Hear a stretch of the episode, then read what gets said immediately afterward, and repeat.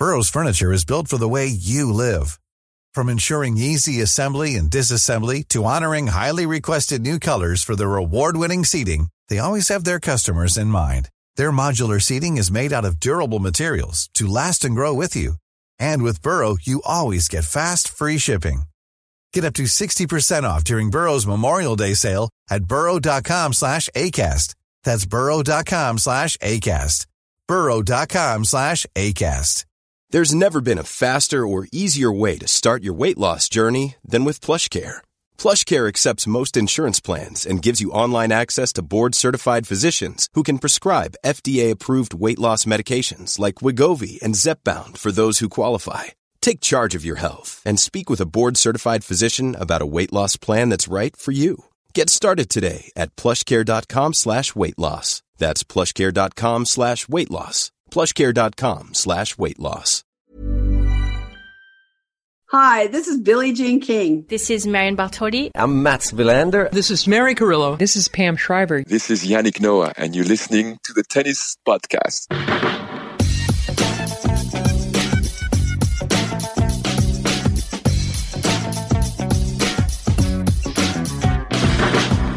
Well, new location for this edition of the Tennis Podcast because Catherine is our guest today in our brand new living room. Because Matt and I have moved rooms and we have a bit of a lounge. A bit of a lounge. it's nice here, isn't it? Palatial. Yeah.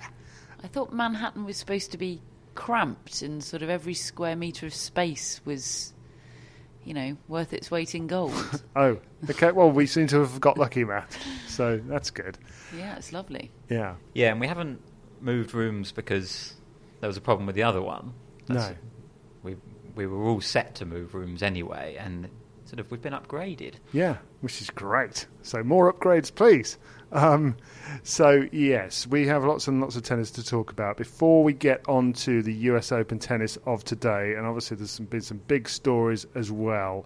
Let me just remind you about our partnership with AO Travel. Now, Catherine, imagine going to Melbourne in Australia in January. Don't need to imagine. I can remember. it was great. It, it, was great. Visiting the Australian Open to watch the best tennis in the world and having somewhere that can sort out your flights, your accommodation, your tickets, your premium experiences such as can wine. Can they do my ironing? can they do your ironing? Can they do my ironing? I think that's where they draw the line. I'm willing to pay for it. Okay, well, I'll, I'll look into it.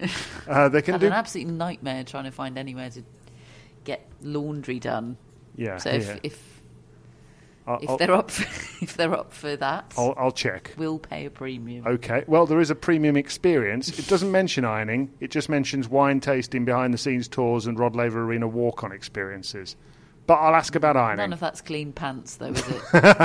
no, sounds, sounds cool, but yeah. you want to have clean underwear while it's happening. Well, obviously, clean underwear is pending currently. However, uh, that the other things that I mentioned, that's what AO Travel uh, offers. They're our US Open partners this fortnight.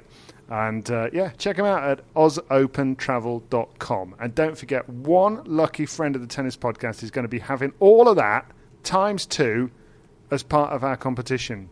So you can win that as a prize, which is amazing. So if you want to do that, become a friend of the Tennis Podcast. Link is in the show notes. Right, today, I think we're going to have to start with Francis Tiafoe against Rafael Nadal, aren't we? Because that's the story of the day. It's seen, I suppose, in a way, the arrival of Francis Tiafoe at a completely new level. He's reached a quarter final of a Grand Slam before but he hasn't reached it like this. He hasn't, you know, beating one of the big three is a big deal. And yet I, I sort of feel that we need to start with Nadal because Nadal's out and he's out before the quarterfinals, Catherine. That is, that is a big deal. And it, even though he wasn't in form, I feel shocked. How, how, how do you feel? Yeah, well, he's, it's his first Grand Slam loss of the season. Yes. And I just would like it to be known for the Nadal fans atting me on Twitter that I was in the stadium. Shocking development that I wasn't powering Nadal to all these Grand Slam wins after all. Uh, but I was there and he lost. So, yeah, first time anyone's seen him lose. Bang goes the theory. Oh. Yeah, I mean, it's a, it's a huge deal because, yes, what we've seen with our eyes this tournament from Nadal tallies what we saw today and tallies with him not winning the tournament and potentially going out early. But how many times is what you've seen with your eyes? Is he defied what you're seemingly seeing with your eyes? You know, zombie foot, crutches. um, Winning, winning that match against Taylor Fritz when his entire player box were telling him to quit. all, then- of, all of it, w- winning, beating Carlos Alcaraz in Indian Wells with a broken rib. What is know, that? it- it- yeah, he's been, you know, on reflection now that we can look at it as a whole, he's been pretty rubbish this tournament by his own really high standards. Um, and of course, now with the benefit of hindsight, it, it looked like it was coming all along, didn't it? And yet, you also feel like had he just managed to find a way against Tiafoe, he still would have been a threat in the tournament, and that is the weird superhuman Yeah. wonder that is Rafael Nadal. You're waiting for him to play the tennis that he says he's playing in practice. That's what I've been waiting for, and I think we saw a bit of that against Gasquet, but it's it's Gasquet. You know, it's not the same. It's not a threat really anymore. It's a practice session, really. Well, kind of, yeah. And um, I know that I know that sounds brutal, but I mean, look, he, the guy has not won a set in how many years? I mean, it's just I mean, it's officially the most one-sided head-to-head in tennis. Yeah. I don't think it is too harsh to. No, it's just the way it is, isn't it? But I mean, you you look at today, little flickers. I thought where I thought he's going to turn it on here, and frankly, Tiafoe shut the door on him. Um, you were in the stadium, Matt. What was the feeling for you watching him? I mean, it, it can be different in the stadium, can't it? Yes, it can, but I think I would agree with all of that. And Nadal himself was waiting for the practice level to arrive in the tournament. He said, I've been practicing well, and the competition came along, and my level went down. And he was at a bit of a loss, really, to explain that. He did, you know, just talk about the struggles he's had over the last couple of months. He just hasn't played many matches. Uh, there have been some reports in the Spanish press that we know that his wife is pregnant, and there was some reports that a few weeks ago that she was having. I don't think complications is the right word, but that she wasn't all that well necessarily. She, I think she'd had to go, go into hospital. Nadal did confirm that she was fine now, but I just maybe that was just on his mind a little bit as well. Um, and yeah, he summed it up saying, "I played a bad match, and he played a good match." He was giving credit to Tiafoe, but he said that I wasn't able to make him doubt, you know. And if I were playing my best tennis, he wouldn't have been able to play his game quite so quite so well. And I thought that was probably fair analysis, really. Um, yeah, but as you said, Nadal has made us believe in pretty much the impossible this year, and I just there was just no way I was going to count him out or bet against him at this tournament because of what he's done this season. And yet, as you say, in hindsight, he hasn't been playing that well. Tiafoe was an extremely dangerous opponent, and he gets taken out. But at the same time, Catherine, Tiafoe a dangerous opponent. But I feel like this tournament we've seen a slightly different Tiafoe. Um, you, you've kind of been around for all of his career, really. Uh, if I think back to the Queens, where you where you were you covered him and, and did interviews with him, and you know you've covered him on Prime Video, and we've obviously talked about him on the podcast, and we've seen. I remember you discovering really discovering and getting in, interested in his backstory because it's such a fascinating one. How he came into the sport and how you know it it it never ceases to to in, interest anybody you tell about his story. And he was telling it about, about it on ESPN again tonight about how his dad was. Um, a, a, a janitor in in the um, the tennis club in, in the hometown, and he just got to pick up any racket he could and, and, and figured out his own technique really as he went along. But I mean, I never expected this level from him throughout his development. You know, when I would watch him in the early years as a teenager and then 21, 22, I think he's 24 now, I always thought he's he's a fun time. He's a really fun time to watch. He's a great guy. He's a good player, but his limit is about 25 in the world, and I don't ever expect him to beat a top player and just change the course of a, of a Grand Slam draw, and that's what he's done today. Personally, that's how I thought of him. I thought he's limited, honestly, and he's he's better than limited. And he's made his way through this draw. He's beaten Schwartzman. He's beaten everybody else in straight sets. He's come out before this match and he said, "I'm going to take it to Nadal. I am going to take. I'm going to bring it." And he was good to his word. Yeah, I, I had the same assessment of him, other than the never thought he'd take out a big player and change the course of a, a draw. I think I would have agreed with um, sort of the rankings assessment there, and you know, never quite being a, a, factor really at Grand Slams. But I think I I would have put him in the category of somebody that could have a truly inspired performance and a tr- and an inspired day and do something a bit special. And that's what he's done today.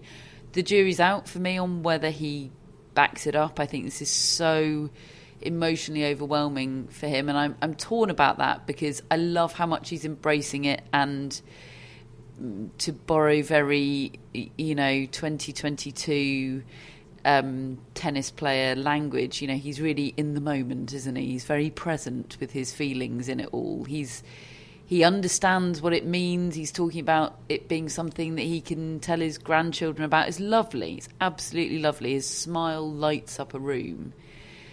But I do worry about that from a backing up the win point of view. Um, I wonder if having Wayne Ferreira in his team, he's obviously been integral up to this point. I think he could be even more integral over the course of the next 48 hours to help him um, try and resettle in, and refocus. Because this is new territory for him. Yes, he's been in a Grand Slam quarter final before, but this does feel like different gravy to me. Matt, can you, you give me a sense of the crowd for this? Because I was commentating on it, and my sense was that it started off, and I was a little surprised by it. It felt like it was pro Nadal in an in an American city, watching an American player, and then by the end, Tiafoe had just won them won them over, or won a lot of people over that might not have known too much about him, and because he he makes you just hang on everything he's doing. Uh, We've just seen a couple of highlights there. Nadal, there's one moment I commentated on where I just said Nadal's really gone after a big forehand. Oh my God! Hey, he's just hit a forehand winner off it. It was incredible. And then he hit a shot where he hit a backhand winner down the line and then sprinted quite theatrically back to his seat, having broken. And he just sort of patted a, a little ball boy on the head on the way. It was just, just so great. And it made everybody in the stadium feel so good. Um, and not the Nadal fans. I know there'll be some disappointed people in that regard. But you can't, you can't not love the guy. What was, what was the feeling in the stadium like? I think you've nailed it. I think that it was pretty even to begin with, probably a little bit more in Nadal's advantage, and then by the end, okay, the Nadal fans obviously still wanted Nadal to win, but anyone who was neutral, I think, had been totally won over by Tiafoe. I mean, how could you not be? As you said, I just love it when when good guys get a moment like that, and you know he's he's very real, Francis Tiafoe. He he just comes across so well, and my thing with him is that I was just never sure he would be able to package what he's got into winning tennis, you know. And I, I even just think the the way he keeps his bench, his player bench at the side of the court, it's like it's a total mess. Like there's there's there's towels everywhere, there's rackets everywhere, and I've and I've heard him speak before about how he's a he's a chaotic traveller. You know, he forgets his passport and turns up at airports and misses flights, and and I, I love the guy, but I've always just thought he kind of his tennis is a little bit like that. You know, it's occasionally brilliant, but it's, it's not maybe orderly enough to win big matches. And today, it was all in order. He he didn't let up really for a moment. Um, I thought his backhand was incredible. You know, Nadal lefty forehand into the backhand. You've got to have a good backhand to beat Nadal, and he, he played it brilliantly today. He served big. He's so athletic. He can stay in rallies that you just, you know, other players can't against Nadal.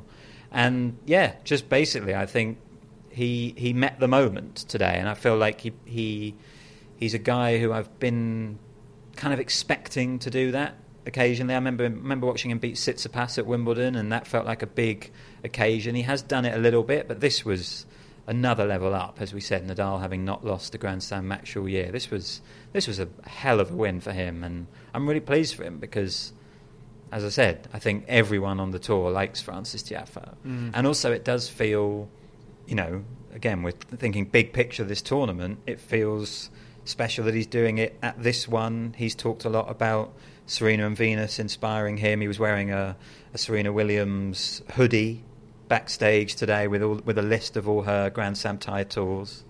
which I loved. Want that hoodie? Don't get me wrong, but it was 400 degrees on the Arthur Ashe Stadium today.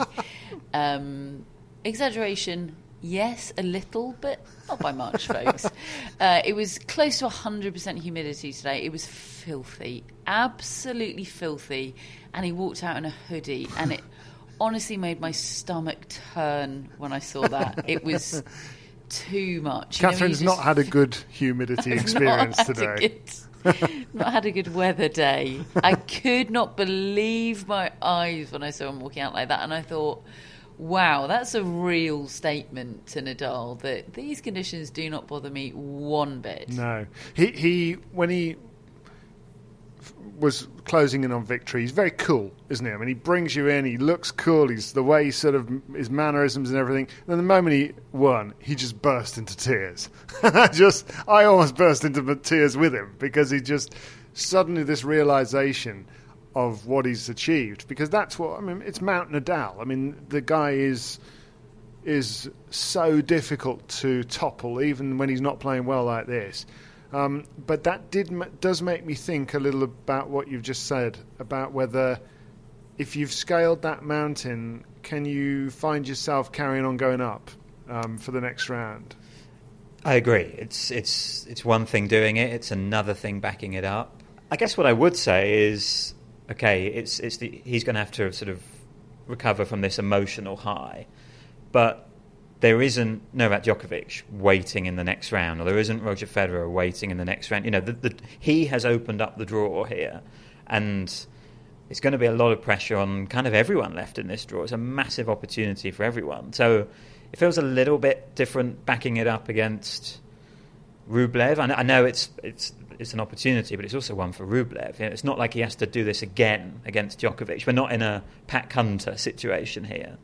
Um, just on just on him playing it uh, cool. I, I, I, that was a great line from his press conference in that he uh, he was he was tweeted by LeBron James. And uh, he, he said he immediately saw the tweet and said, "I'm going to play it cool and not immediately retweet it." and I, I just thought that was excellent. Yeah, that is very funny. Um, you you mention it without Nadal. There's no Djokovic. This thing is so wide open for somebody now. The only champion, as we record right now, um, is is Marin Cilic left in the draw, and uh, and he's he's just started against uh, Carlos Alcaraz. But who does this favour the most? I mean, do you see somebody obviously now benefiting from this situation? Carlos Alcaraz. I'm reluctant to say that because he he's the only. Um, that's the only match that hasn't finished. We we don't mind going By big. the time you're listening, he might be out. We're into soon to out, be out of date Um, tennis news. I would have thought Berrettini. I think, given what's but, the but stat they're in about opposite halves of the draw. what's the, what's your stat from last night's newsletter about Berrettini, Matt? The last time he lost at a slam to someone other than Nadal or Djokovic was the was the COVID 2020 French Open, and it's 25 r- wins in a row against other opponents since then. However, the little catch is that none of those wins have been against top 10 players. So it's not like he's been beating all of the top 10 apart from Nadal and Djokovic. He just hasn't really been playing them, and then he's been running into Nadal and, and Djokovic. So, but yeah, I, I guess I would look at the guys on Nadal's side of the draw. I mean, Andrei Rublev, most obviously, I suppose, in that he hasn't got to play Nadal in the ne- in the very next round. Yeah, yeah, that's um, pretty um, pretty important, isn't it? Really, from a Rublev perspective, and and uh, and we'll get on to Rublev in just just a second. Um, but just just on a as a final note on Nadal, how how big a historical blow is this? Because this is the slam he was playing without Djokovic around. Until the next slam he plays. Well, maybe, Djokovic yeah. isn't allowed to play, which could be the very next slam. Um, yeah, it is. I mean, big blow, I'd you know, w- see everything we said earlier in the year when the gap moved to, to two Grand Slams in the race. You know, that clear water feels significant. Nadal would tell you not at all because he's he's not bothered. There's only one race he's bo- bothered about, and it ain't the Grand Slam race. It's L race. um, but yeah, of course, being in the lead by two is better than being in the lead by one. Right, Rublev. He beat uh, Cameron Norrie straight sets today. That was a big surprise to me. 6 4, 6 4, 6 4. I commentated on the match. I thought Rublev was really good. Thought his hitting was dynamic, incredibly crisp and clean. The ball was just coming beautifully off his strings. He moved well. He, he largely didn't get upset. Um, but that was a terrible, terrible performance from Cameron Norrie by his standards. Mean, is that an exaggeration? I thought that was a really disappointing performance. I don't think it is an exaggeration. I mean, when did you last see Cameron Norrie smash a racket? Um, and he really smashed one today, early on in the the third set. And I, I don't think he would have done that if the scoreline at that stage, which was you know two sets to love down, was purely about Andrei Rublev playing well, which he really did. But Cameron Norrie got it all wrong today. You had some good analysis about the ways in which he, he got it wrong. Um, seems to me like he stopped trusting himself, perhaps overthought it. I think he was too tactically coming in with a plan to try to target the Rublev backhand almost at all costs, which meant putting his own backhand down the line, which doesn't give you as much room for what is a very, very flat hit to mm-hmm. bring it down inside the baseline. Usually he goes cross court, he's got all that diagonal space, and he, was trying this tactic and he was going long time after time. Well, you did say on the previous podcast where we discussed Rublev a couple of days ago when we'd been watching him live, Matt, that we were talking about the Rublev forehand, and I enjoyed seeing it in, in person, and my brother enjoyed the validation of me seeing it in person and saying, "Oh, I get what you've been banging on about all this time." And you said, "Yes, other players talk about his forehand." I wonder if maybe he was just showed it too much respect Yeah. today.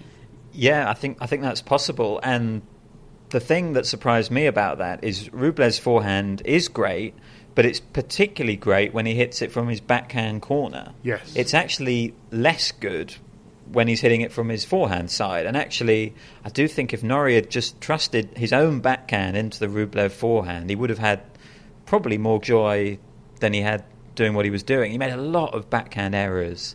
Um, it was quite interesting the the press conference because Rublev said he thought Norrie was tight, whereas Norrie actually said that he was too loose and Yes. too relaxed. Wasn't that interesting? Basically, Norrie said, "I like being tight." Because it gives me a sort of energy, and I, I run down every ball because I feel like I'm a bit of an underdog, really, I suppose. But he didn't just have that feeling on court, and he was almost too relaxed and maybe not as engaged. I mean, I don't mean that he wasn't trying. He just he wasn't fully there. He wasn't fully present, maybe, and in a way that he is when he's tight. Um, but I think the thing about Norrie is everything's been good really for two years, hasn't it? There's not there's genuinely not been a bad word to say about him or a criticism to have. He's ticked off winning titles and going further in slams, getting his ranking up, everything.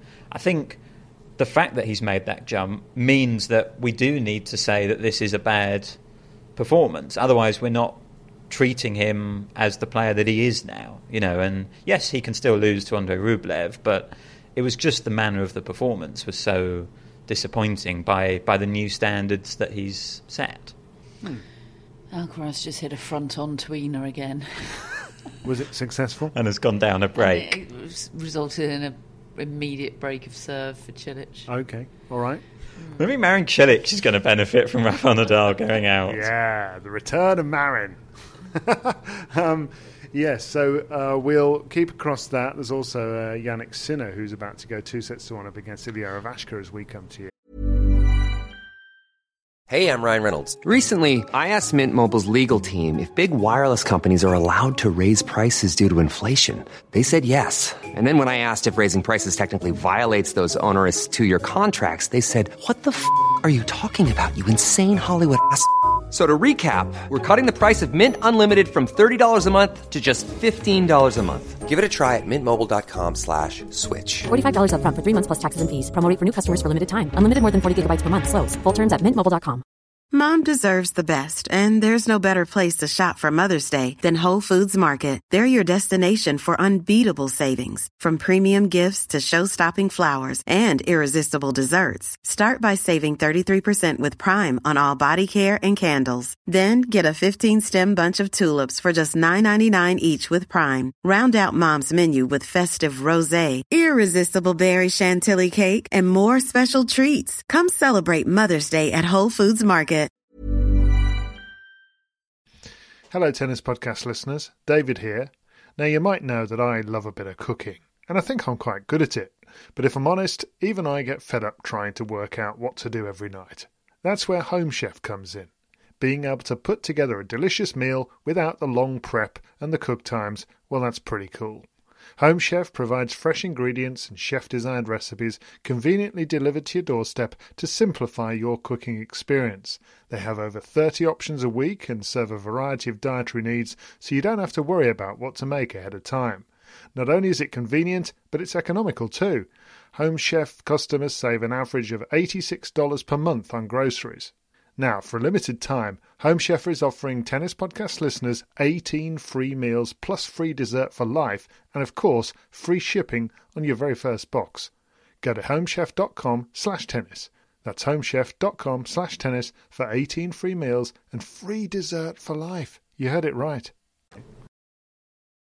The Norrie Rublev match was also interrupted by some farcical roof scenes.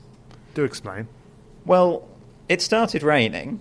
Which seems like a good time to put on the roof. I don't Yeah. know. I don't know what you guys think, but I thought, oh, great, we've got a roof. Especially when Off- you spent hundreds of off, millions off on we them. go with the roof. Yeah.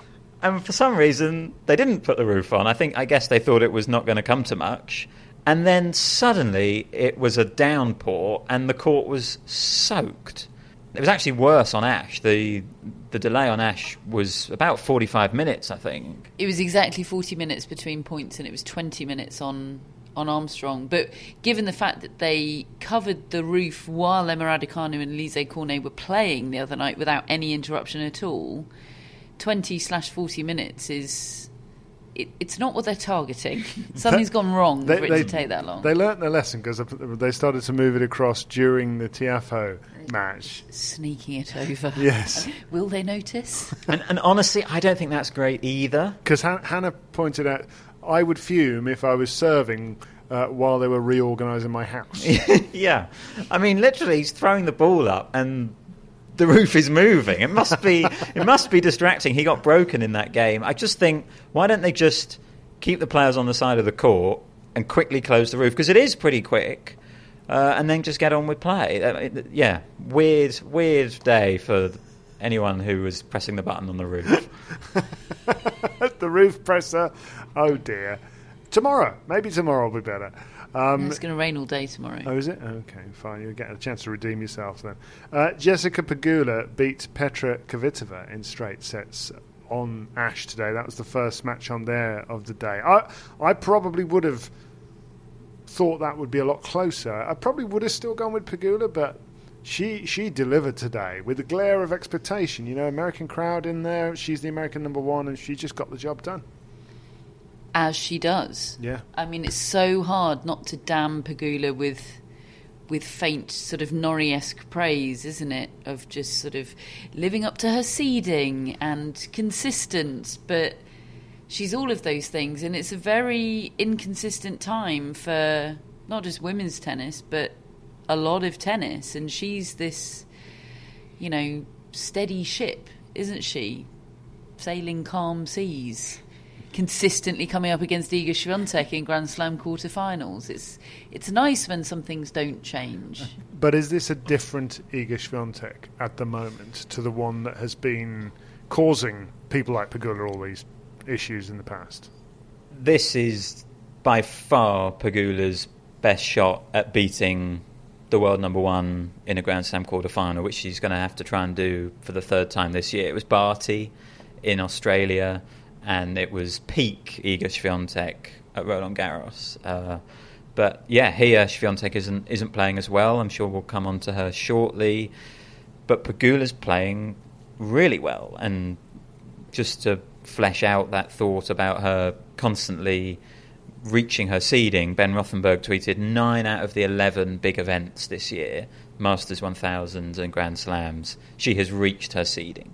It was only Indian Wells and Wimbledon where she didn't. And that, that is remarkable consistency. And what I like about her is that she makes tennis look really quite easy, but not in a way that that phrase is usually applied. Like normally that phrase is for people who just have great hands or you know can just do a little trick shot and easy. But for her, it's just the rhythmical, consistent strike on the ball, and I, I find it quite relaxing to watch actually because you just you know what you're going to get. We've just been watching Aryna Sabalenka, not a relaxing watch, but Pegula steady and very effective. You know her returns really sort of handcuff handcuff the opponent. She only hit seven winners today, but she let Kvitova hit a lot of unforced errors as well. And yeah, she's she's playing really really well. And there was was quite a funny line in the on-court interview where obviously Jessica Pegula, Buffalo Bills fan, daughter of the owners, she's hoping to get through to the semi-finals here. The Bills play on Thursday night, season opener of the NFL. And the interviewer said, Well, hopefully you're not playing at the same time as the Bills on Thursday. And I was thinking, Hopefully she is, because that means she's in the semi finals. You've basically just said, Hopefully you lose in the quarters. oh, very funny. Um, so she. Did, did, sorry, does New York have its own own NFL team, or is Buffalo? If you're an NFL fan from New York, would you support Buffalo? They have two. do you support the Bills? They have two other teams. They have New York Jets and New York Giants. Are they both rubbish? Because kinda, yeah. I only really know the Bills. Yeah, Be- because that's the one and only NFL game I've have ever watched. But and aren't they both technically in New Jersey? Uh, that's where my knowledge ends. Mm. I think the Buffalo Bills are the only team in New York State, really. Right. Even though they are, it is the New York Jets and New York Giants as well. I think they're based in New Jersey. I see. We're learning stuff. This is good. Um, Iga Swiatek did win today, but boy did she struggle against Jule Niemeier of Germany, who got to the quarterfinals at Wimbledon and is a very, very effective player. Languid sort of style, but big hits and nice touch. And Swiatek looked anxious in the match. I was I watched quite a lot of it, and the, there was a big difference in the body language. Yet, she turned it around. Now, is the conclusion that that it's a worry that she's in such form that she would lose the first set six two, or is it massively encouraging that she ends up running away with a third set when she was really in trouble? My instinct is to think the latter. Like we talk all the time, don't we, about you know, the key to being a great tennis player is winning when you're not at your best. I just look at the pattern of Iga Swiatek's year a bit, and I don't feel like she's had many tournaments where she's started off not playing that well, and by the end she's playing her best. You know, that run in the spring, the streak, was characterized by the fact that she was just thrashing everyone all the time.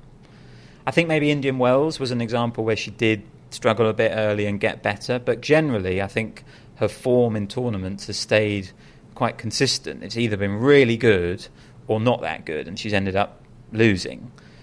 So that's kind of where I'm at with it. I'm not sure. I do think she's just not playing that well, and she is quite vulnerable. Um, I must say, Nima did a lot of good things, especially in that first set. I don't think she played that well in the second and third sets either. I mean, Hannah was was following it extremely closely and said that we should never speak of this match again. but, I mean, Niemeier was in double figures for double like faults. Nadal and Fognini. Yeah, I, I, don't think it was it was brilliant quality from either of them. But yeah, on the scoreline, it looks like you know, Swiatek's what is it, nineteenth six love set of the year, but. We're not in bakery territory generally, are we? We're not. We're not having fun and games about Iga's bakery at the moment. It's all a bit serious. No, Tim Henman said on our coverage today that he'd never seen a a world number a dominant world number one with so much insecurity, and I think he meant on her shots, but I sort of philo- philosophized on his behalf, and and I think that works in two ways. I think you know I still think she has some lingering insecurity and imposter syndrome about being the world number one and it reflects in sort of insecurity in her game. The confidence doesn't feel baked in, sort of to quote ourselves, um, in the way that it did during the streak. And obviously, your confidence is never going to be as high as when you've won 37 matches in a row. But she feels there for the taking if someone can play well enough. I don't think she's going to beat herself. I think she'll take more beating than before the Niemeier match. I think this will help her overall, winning a tight match like that, coming back from looking frankly down and out. I mean, some of the forehand errors she was making were ghastly, really alarming stuff for a set and a half. So I think this will make her tougher to beat. But I, I think she's there to be taken out if somebody can, can muster it. A couple of suggestions I'd like to offer, Tim, are the world number ones of the late 90s, Yevgeny Kafelnikov and Carlos Moya. Uh, Kafelnikov, who I think lost his next six matches after becoming world number one. And that's not trying to um, diss Yevgeny. He got to world number one, fantastic achievement. But uh, but I think it, you know, there are there are, there are quite a lot of pre big three and big four world number ones who didn't who weren't there very long, um, and you know who who were not necessarily that comfortable in the role as well. So. I'll, I'll put them to him.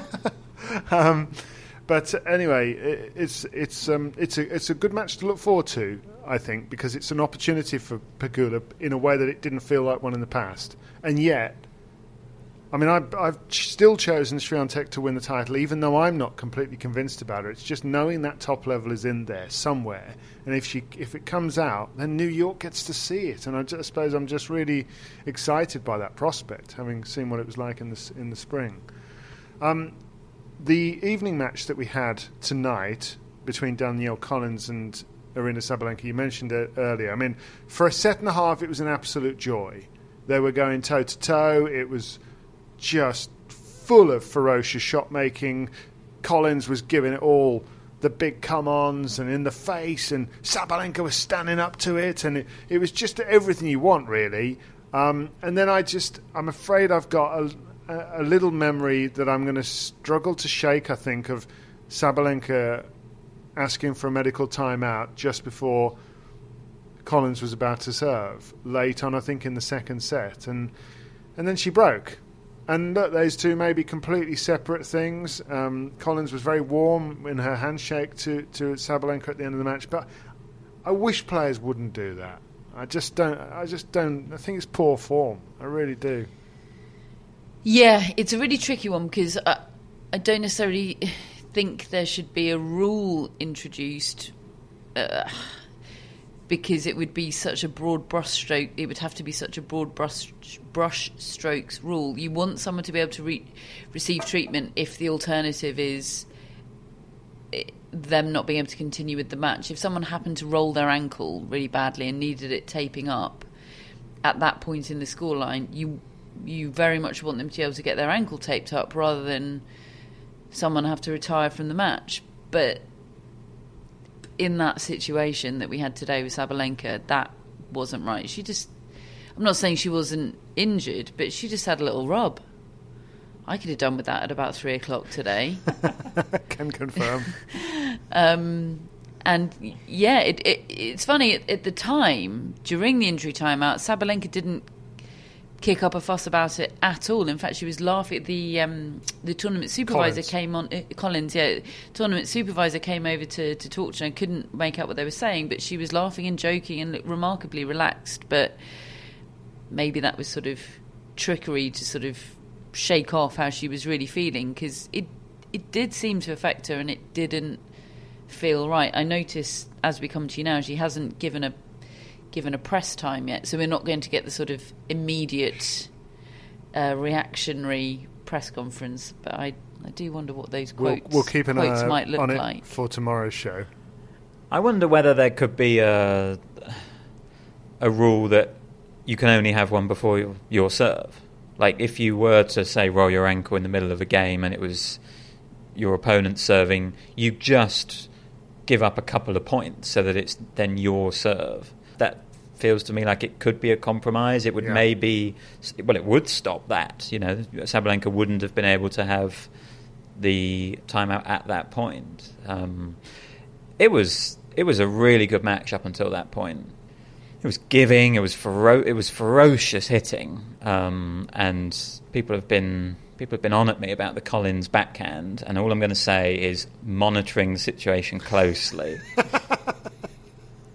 it's a good backhand. It really, really is. Keeping an eye on it. The um, the Collins serve is not on any known list. No, I mean- Thirty-eight percent in today. She she out double faulted Sabalenka on a bad serving day. I mean, that's really why she's ended up losing this match, Mm. isn't it? Yeah, low percentage first serve, a lot of double faults. Yeah, really, really problematic actually. It must But- frustrate you so much because that's a shot totally under your control. A- And, and it's weird because usually, sort of, the whole game is built around a serve. It's quite unusual to have that sort of isolated area of total lapse in your game, and everything else looking pretty secure and, and confident. Her, her her baseline game looked right on it tonight. You know, it didn't seem to be affecting the rest of her game, which is very strange. But you don't win many matches with thirty eight percent first serves in. You, you doesn't No. does not matter who you are. And we have to mention the incredible Aryna Sabalenka stat, Oh yeah, which they flashed it up on ESPN after she'd lost the first set, saying that she was 5 and 0 win loss record in slams this year after losing the first set. She's now 6 and oh. 0. Caroline Wozniacki said, "I would just start losing sets deliberately." Yeah. I mean, has there ever been a more quintessential Aryna Sabalenka stat? it's amazing. Uh, I mean, and you know what? I mean that that's going to get in the the head of an opponent at some point, isn't it? It's going to get out there. That It also means all her Grand Slam losses this year, obviously she didn't play Wimbledon, have been from a set up. yes, that's right. Uh, she lost to. another great she lost to Kanepi at the Australian Open from a set up and Giorgi at Roland Garros from a set up. Very good. I do like that.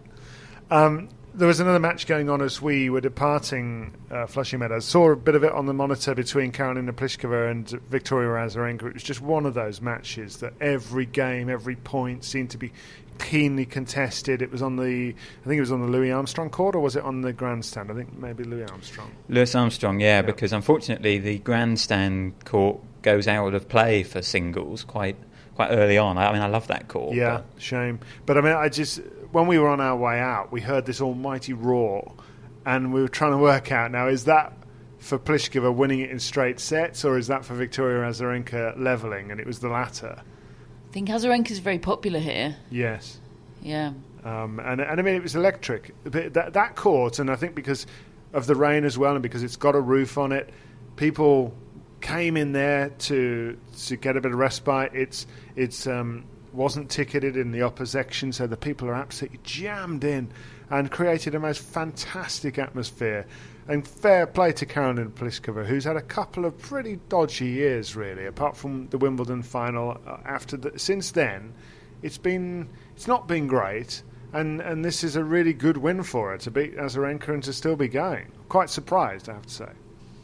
Well, I had her in my predictions, Oh, so there we go. do not share that surprise. Did you? You ha- that's got to Oh, be today in your daily prediction. You didn't Sorry. have her in your quarterfinals then. oh no. Okay, I feel better. God, no. Did anybody? I wonder if any of our what is it, sixty odd people? Someone did. Someone must have done. Yeah, I hope that, hope so. Wasn't us. Wasn't us? No, she's always so- a bit of a blind spot for us, isn't she? You know, there are certain players we never pick who end up getting there. Oh. I've picked her. I've picked her when she's lost first round. That French Open where Yep. she went won Rome. I definitely picked her to at least reach the final, and she lost Yeah. first round. Mm, And there was a Wimbledon when she just won Eastbourne. Oh dear, I've opened up some wounds here, haven't I? okay. Um, right then. Those are the matches that we've had so far today. Um, it's blimey. We've had half an hour and it's two games all between Alcaraz and Cilic. Catherine hasn't taken her eyes off it. It's, it's all it's all been happening, and by all I mean ball bouncing. Okay, yes, there is quite a lot of that, isn't there? Still. okay. Um, And, and we've also got uh, Ilya Ivashka and Jannik Sinner in a fourth set at the moment. Sinner leading two sets to one, Ivashka up a break. Right. Ilya Ivashka, David has been on a quite the Ilya Ivashka journey tonight. He's gone from not knowing who he is to trying to make a nickname catch on in the space of two hours. Stop trying to make Hurricane Ilya Ivashka happen, David. I genuinely, when he came up on the screen, I, I who is that? I do. I, I honestly, I've been seeing his name for months and seeing him getting good results. And it occurred to me when he came on the screen today, I have never clapped eyes on him before. I got made to do a test to close my eyes and describe him. and he passed. he, he's got a heck of a shots on him, hasn't he? He really He's can hit the ball. Blimey, he's good. Won Winston Salem last year, Yeah. which is why his ranking's down a bit at the moment Right. because he didn't he didn't back it up. He's about year. 70 odd in the world, isn't Mm. he? Yeah. Um, anyways, but he's putting on a good show against Jannik Sinner. really into Ilya Ivashka. Yeah. He, he tried to sell him to me in the predictions in Australia. That's right. I remember I was that. looking for. I was scrolling through the order of play, looking for someone, and Matt went, "Oh, Ilya Ivashka's good." And you know, you never quite know whether that's, you know, kind of put one out there that you might Hmm. get who might be rubbish. I, am not saying that you're that sort of person, Matt, but it, you know, it could happen. I've been accused of that before. I meant it. right. Well, I mean, having seen him and now I know who he who he is when I see him, uh, I agree he's very good. So we'll find out. So we'll have a chat tomorrow about whether he's won or not. Um, right, order of play for tomorrow starts on Ashe at 12. Matteo Berrettini uh, against Casper Ruud. That is going to be a long match, I think. Um, I think Berrettini will end up winning, but I, th- I think we could be looking at four and a half hours. Same, same, and of course, Casper Ruud is playing for world number one, not just the U.S. Open title. It'd be time to do away with the rankings never lie, won't it? As a as a saying that ever applies. Uh, I mean, I, I- cannot even present that as a scenario with a straight face. Shall I just whiz through the scenarios because they they have been cut down somewhat by Nadal losing today. This is what we have. This is from Jose Morgado on Twitter. Nadal becomes number one if Ruud and Alcaraz fail to reach the final, both of them. So Nadal still can become number one. Alcaraz becomes number one if he wins the title. Or he loses in the final to someone that's not Casper Ruud and Ruud becomes one number one if he wins the title, or he loses in the final to someone that's not Carlos Alcaraz. Hmm. I think it would be quite a fun troll if Casper Ruud was world number one. He didn't even play the Australian Open, did he? Because he got injured. So he's got he's he's gonna he might get there without a whole slam worth of points. But he's got to win one to to do it, right? He's got to actually win win the US Open. No, if he reaches the final and Alcaraz doesn't win it, he becomes number one. I mean, to quote Dominic Thiem, it's a joke. Yeah, it is, and I'm I'm sorry. I'm so, uh, maybe we should you know only cross that bridge if it comes to it. I'm sorry to Casper Ruud, who is a tremendous tennis player and a lovely bloke. Absolutely nobody would claim he's the best tennis player in the world. Rafael Nadal holds two Grand Slam titles, and he's not the world number one, and Casper Ruud is. What is that about? I, t- I just sorry. Anyway, let's cross that bridge when it comes. I've, I've had my say. Um, I mean, look, it's just the way the rankings are. They've removed the points from Wimbledon. Bottom line, I'm just not taking any notice of the rankings at the moment. Really, why it's why it's like this. I just don't don't not interested. Tell that to El Race. um, so after Berrettini against Ruud, we have Ons Jabeur against Ajla Tomljanovic. That is a really fascinating match, I think, on paper to watch. Looking forward to that. Um, and then the night session is Caroline Garcia against Coco Gauff. Yes, please. I mean, Yes, please. That is a belter of a match on paper, isn't it? As well, um, because is arguably playing the best tournament, the best tennis in the tournament right now. But she's up against Gauff, who feels like she's arrived and feels like she might even get better in the tournament. So, I could imagine Garcia spoiling the party. She's playing that well. But I, I find it really hard to back against Gauff just as a competitor. She just finds a way so often. Yeah, same. That's gonna be uh, her. No notes. Ev- everything you just said, I, I narrowly back Gauff. I think Garcia's tennis is, is there, but I just feel a force behind Coco Gauff at the moment. But Garcia will will take some beating. She's going to have to absolutely bring it. The, the thing is, though, that I I just back Gauff to absolutely Yeah. bring it now. The only other thing with Garcia, I feel like her game is so finely tuned. She's like a Ferrari that I could imagine going wrong. You know, when it's on, it's just r- racing off into the distance. But uh, but what if she she could have a bad day? She could have a bad day and lose two and two. She could, yeah. It's just been a very long time since she had a bad day. Uh, and I think Gauff needs to serve well because the Garcia return is fearsome and the Gauff second serve is probably still a weakness. And I, I could see Garcia jumping on that if Gauff doesn't have a good serving day. But yeah, bring it on. And then after that, it's Nick Kyrgios against Karen Khachanov, which was a, a very good match from the Australian Open a few years ago. I seem to recall. Um, but I would make Kyrgios a pretty heavy favourite in that. I mean, I think Khachanov's playing really well. It's two, you know, good win he had against Carreño Busta. But uh, you know, I can't. I just can't see it. I, I think Kyrgios wins that. You? Can't see it. Can't see it. I mean, last. Just to add my two penneth in on last night, that was the best Grand Slam performance I've ever seen from Nick Kyrgios. Um, and I back him to maybe not repeat it because he won't need to play that well, I don't think. But I back him to produce the level that he needs to, which I can't believe I'm saying, but I do. Yeah. It'll be very interesting.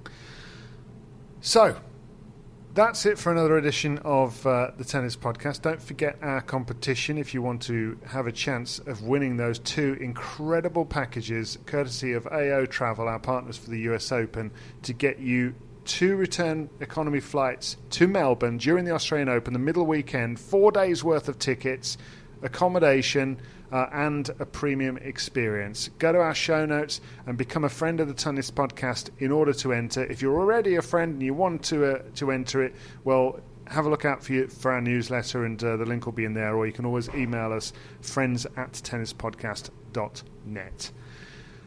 Finally, our US Open mascot is Phoebe. Uh, my mascot is Darwin. Right, Darwin. Catherine's is Carter. Matt's is the dearly departed Gerald. Um, Billie Jean is sponsored by Billie Jean King and Ilana Kloss. Our executive producers are Chris Albert Lee and Carl Weingartner, two very top blokes. Uh, and I have to say we have shout outs, but I also would like to add that I've had a couple of letters today saying, whilst they love having you on, Catherine, they almost love your written contributions more for the shout outs. so, what do we think? What do we think we're going to have today? Matt Roberts, take it away. We've got Robert Briggs. Oh, He says, like Simon, but no relation. Ah. And Robert is in New York. right, Robert. I was I was going through, racing through in my mind there what Simon's brother, who was is formerly the voice of Siri, is called, which is one of many weird Simon Briggs facts. All of them great. His brother was formerly the voice of the sort of the original voice Yeah. of Siri, um, but I don't think it is Robert. Anyway, No. he's he's specified he's no relation. Uh, but thank you, Robert, for your support and your excellent name. Indeed. We've also got Kaori, who is in Tokyo. Uh, Kaori says, or as my American god kids call me, Kaori. Okay. Hi, Kaori. There's a Japanese figure skater called Kaori Sakamoto, Wow. who's a beautiful skater. That's very cool. Mm. Ha- ha- have either of you been to Tokyo? No. I'd love to go there. One day. One day, the tennis podcast goes to Tokyo. Kaori said, I started listening to the podcast in 2018 when I registered to volunteer at the Tokyo Olympics to prepare myself for all the tennis names I'd have to be aware of Hey. as part of the athlete service team. So proud. Your podcast has been beyond entertaining and also helped me pronounce everyone's name, hopefully correctly. Some people would disagree. so thank you for all you do. Oh, lovely stuff. That's marvellous. Thank you so much. And our final shout out today is for Kevin Toohey, Right, Kev. who is in Scottsdale, Arizona. Oh, there used to be a tournament in Scottsdale. Do you remember that? Nope. What? Oh, sorry, Oh. it's, it's 90s, I forgot. Uh, Andy Roddick and Jan Michael Gambill and uh, uh, and Andre Agassi always used to win it. On the on the plane over here, you know when you're sort of coming up to landing and they stop the entertainment that you've been invested in for the last hour and a half, and they run adverts for things that you've got no interest in. I saw there was an advert for holidays in Scottsdale, Arizona, and everyone looked like they were having a lovely time. Oh, okay then. Hmm. It seemed a bit weird when you're on a flight about to land in a completely different destination, but may, maybe the thought is you you obviously like America. Why don't you try somewhere else in America? Yeah, It it, it looked great. excellent. Thanks, Kevin. Top man. Right, okay.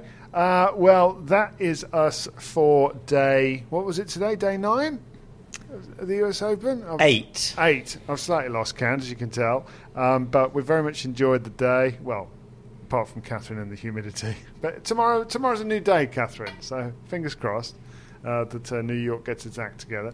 Um, if you're not already receiving the newsletter, sign up to that. Uh, li- the link to is to that is in the show notes. You can become a friend, and not only the competition to enter for AO Travel, you can also get access to 20 additional bonus editions of the tennis podcast that we've already produced. They're already there waiting for you, and we'll be producing more in the weeks and months to come. Tell your friends and family about the tennis podcast and let them know that we're doing dailies dur- during all the Grand Slams and weekly throughout the year. Come and join us, and, uh, and we will be delighted to have some more listeners.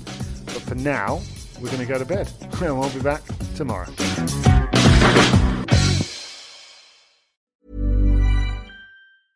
Planning for your next trip? Elevate your travel style with Quince. Quince has all the jet setting essentials you'll want for your next getaway, like European linen, premium luggage options, buttery soft Italian leather bags, and so much more. And is all priced at 50 to 80% less than similar brands. Plus, Quince only works with factories that use safe and ethical manufacturing practices. Pack your bags with high-quality essentials you'll be wearing for vacations to come with Quince. Go to quince.com slash pack for free shipping and 365-day returns. Mom deserves the best, and there's no better place to shop for Mother's Day than Whole Foods Market. They're your destination for unbeatable savings, from premium gifts to show-stopping flowers and irresistible desserts. Start by saving 33% with Prime on all body care and candles. Then get a 15-stem bunch of tulips for just $9.99 each with Prime. Round out Mom's menu with festive rosé, irresistible berry chantilly cake, and more special treats. Come celebrate Mother's Day at Whole Foods Market.